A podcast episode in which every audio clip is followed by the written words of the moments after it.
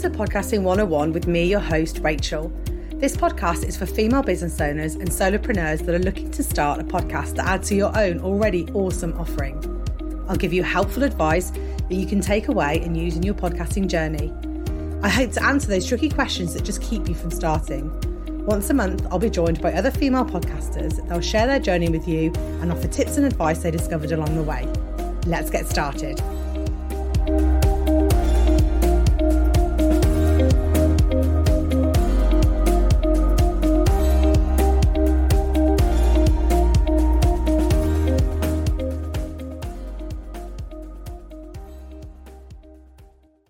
Hi, and welcome to this week's episode.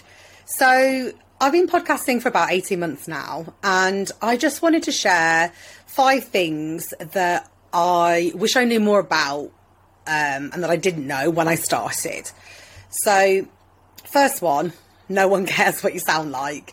Now, lots of people have trouble with this, and I worried a lot about this when I first started. I worried um, that my voice didn't sound right, that it didn't sound the same um, in my head as it did when I listened to the recording. Did I sound professional enough? Um, I kind of had it in my head that everything had to be perfect, and that's always a problem, isn't it? Perfectionism. so I also felt like I needed to sound like a proper quote unquote broadcaster. Um, you know, like BBC radio uh, and and sound have that kind of quality. I mean, this kind of leads into my second point about not needing really expensive equipment to start your podcast. Um, I know it's really important for the sound quality to be good. Um, you don't. I mean, nobody wants to listen to a half an hour podcast with like to with somebody who you can't really hear what they're saying. There's loads of background noise. There's loads of banging you know, if it, if it makes it really difficult to hear what you have to say, that's not really good. But let's be honest, it doesn't need to be perfect before we start. Um, and I've said this before, you don't need expensive equipment. I didn't go out and buy loads of stuff. I was in the privileged position that my husband is a sound engineer um, and has been for many years, and he does have quite a lot of equipment. So I was lucky enough that he had some mics for me to use. Um, I have kind of upgraded them since then. Um, I love my Behringer Bigfoot mic that I'm using now. Um, I think it sounds really good. But what I had to begin with was good enough.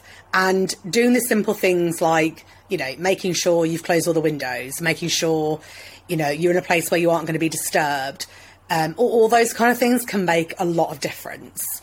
I then tried to move away from what I sounded like, or if you're doing a video podcast as well, what you look like, whether you're turning up full face of makeup, as you can see today, not for those of you that are listening to this on audio, um, but those of you watching on YouTube, um, I'm not wearing any makeup today. I've just got my hoodie on, and I think that it's uh, it doesn't. What I'm wearing has no bearing on the knowledge that I want to share with everybody today, and that kind of thing can stop you from showing up um, on video in general. Um, so I'm kind of a big believer of showing up as you are and as how I am most days, and this is how I am most days. Um, I just try to focus on um, how I can make my episodes better in terms of their content. Obviously, my delivery, I have got easier talking to the microphone and talking to um, the camera since I've started doing this in the last 18 months, but also making sure that my content is relevant and kind of going back to that point of what would my audience want to listen to? What problem am i solving for them to help them with their transformation with your podcast? Not there you're you listening out there um, so the third thing was, you know, this big. There are other people that have a podcast like mine.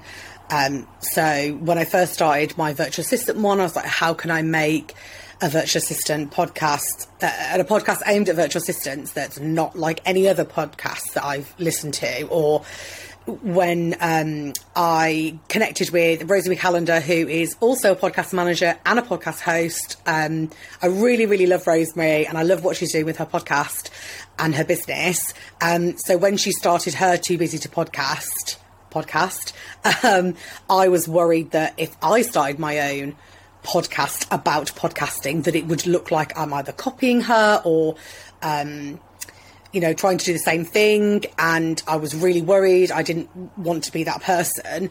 Um, but then it kind of, I then kind of got over myself in the way that there are plenty of other podcasts out there doing similar things to what I'm doing now and what Rosemary's doing. But the thing that makes it different is the fact that it's you that's doing it. You are showing up as you, and your vibe and your authenticity appeals to a different audience in a specific way to other people's podcasts. So, you know, somebody who enjoys my podcast, they, they just might, it's not saying they don't like other people's podcasts, but it just makes you're just being you, and that is what is the most important thing to come across in your podcast. You're, I'm talking about podcasting in the way that I would deal with it, and everyone else is talking about it in the way that they would do it. So, my biggest piece of advice here is just to be you. I, I know that's easier said than done because it is is hard um, showing up and showing up authentically and having that big imposter syndrome. Like I mentioned before, thinking about your voice and what do I look like and am I going to say something? Has what I got to say important enough for people to listen to? Um, but those are things that to try and get over and just and just start and start talking and planning and doing those kind of things and just always keeping your ideal listener in mind so that you're staying on track. So, number four is being nervous about interviewing guests. Um, the thing I would tell myself or tell you um, is that you get better. You get better each time you do it if you don't practice, you won't get better. If you don't start, you won't get better. It it is nerve wracking, and I I was quite nervous when I first started interviewing guests, but I that was what I wanted to do for my podcast. That is what I decided to do. So I just, in the end, you just dive in and you just start and that is the the best thing that you can do is to just start. You won't get any better if you don't start. There are some things that you could do if like if you're really nervous about interviewing people then you could rope in your friends your family uh, a business bestie um, do some mock interviews record them uh, and watch them back and kind of have a little bit of a learning exercise from those. Uh, I used to clear half an hour before my interviews um, I still do that now before I do an interview, just so I can get in the right kind of a headspace. I could have a coffee, have a quiet moment. You don't want to be rushing around doing work right until the hilt and then you're not prepared. You want to be able to just log on a little bit earlier in whatever software you're using or however you're doing it, however you're recording, so that you can get your mic set up and you're all ready for them to arrive. So those kind of things can help with your nerves. And um, yeah, I still do that kind of, you know, have that half an hour downtime now. Um, but I think the most important thing is to just start because you will get better once you start. And it becomes less of a big thing, less nervous the more times you do it.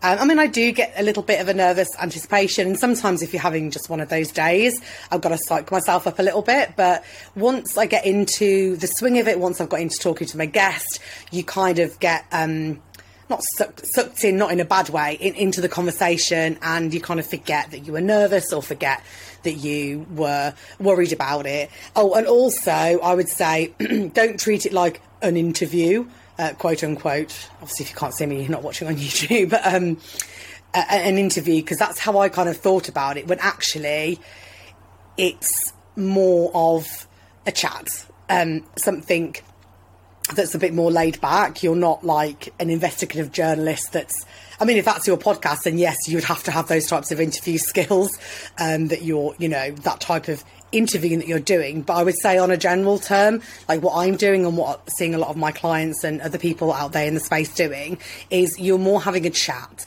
Um, with somebody, with your peers, with someone that's got something to offer for your audience. It's not like a big, big interview kind of thing. Um, and the last one, number five, is I I kind of knew it was a big commitment, um, but I possibly didn't realise how much um, until I was really in the thick of it. I mean, for me, I absolutely love podcasting. That's kind of what I live and breathe at the moment. And I, once I kind of caught the bug, I wanted to carry on podcasting because I just love the whole process. I love recording the episodes. I love interviewing them. I love helping my clients get their awesome podcasts out there and increase their business and their audience. I really enjoy all of that. Um, but if you don't enjoy it, it can be it become it'll become a chore like anything else that you don't like doing.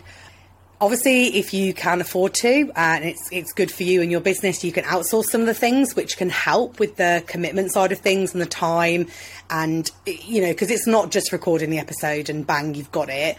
Because even if you don't want to edit, you want to keep it as raw as possible. You've still got to upload it. You still want to make the most out of that piece of content you've created for your social media and your marketing strategy. You don't want to just leave it as the one podcast. You've got to be able to promote it um, pull out things from the episode that are going to be really valuable to your audience to let them know, all those kind of things. So that there are a lot of moving pieces with the podcast. So, um, one thing I think it was Janet Murray that said to me, which I hadn't thought about before. So I learned a lot from Janet. She was it was such a great conversation. Um, if you haven't listened to the episode, I'd really recommend you go back and listen to Janet's episode. I'll link it in the show notes to make it easy. Um, but is to to do a season or a series. There can be as many episodes as you like. You could even do just a series of four episodes. You've got four very specific themes or topics um, from your business from what you want to talk about and you can really get to know whether you enjoy podcasting and um, whether you're doing guest or solo however you're doing your episodes you'll get like the feel of all the whole process of recording um, talking to guests if you have a guest on uploading, the promotion side of things, all of that, you'll get a good, a really good idea how long it's going to take you as well, and see whether or not this is going to be viable for your business. Can I carry this on? Or if I'm going to outsource it, can I afford to outsource it? What is reasonable? Can I outsource some of it? All those kind of things, and it will really give you a really great idea um, into uh, whether or not podcasting is going to be great for you and your business. I hope you've got some value out of me sharing my learns. Um, if you're in the same position, if you're just starting out in your podcast and this is how you're feeling, or you're in the middle of your podcast and you're not sure whether you want to carry on, I'd love to chat. I'm always happy to chat to anybody about their podcast or their journey. And um, I'll leave a link in the show notes so you can book straight into my calendar and we can get a chat in. And um, just let me know. And also, if you have any questions, also let me know. Um, I'd love to hear from you. Um, great. Well, thanks for listening, and I'll catch you next time. Bye. Thanks so much for listening. If you've enjoyed today's episode, please like, share, and subscribe. Your support means so much to me. If there's a question or topic you'd like covering, then I'd love to hear from you. Find the podcast on Instagram at Rachie Botfield and drop me a DM. Till next time, bye.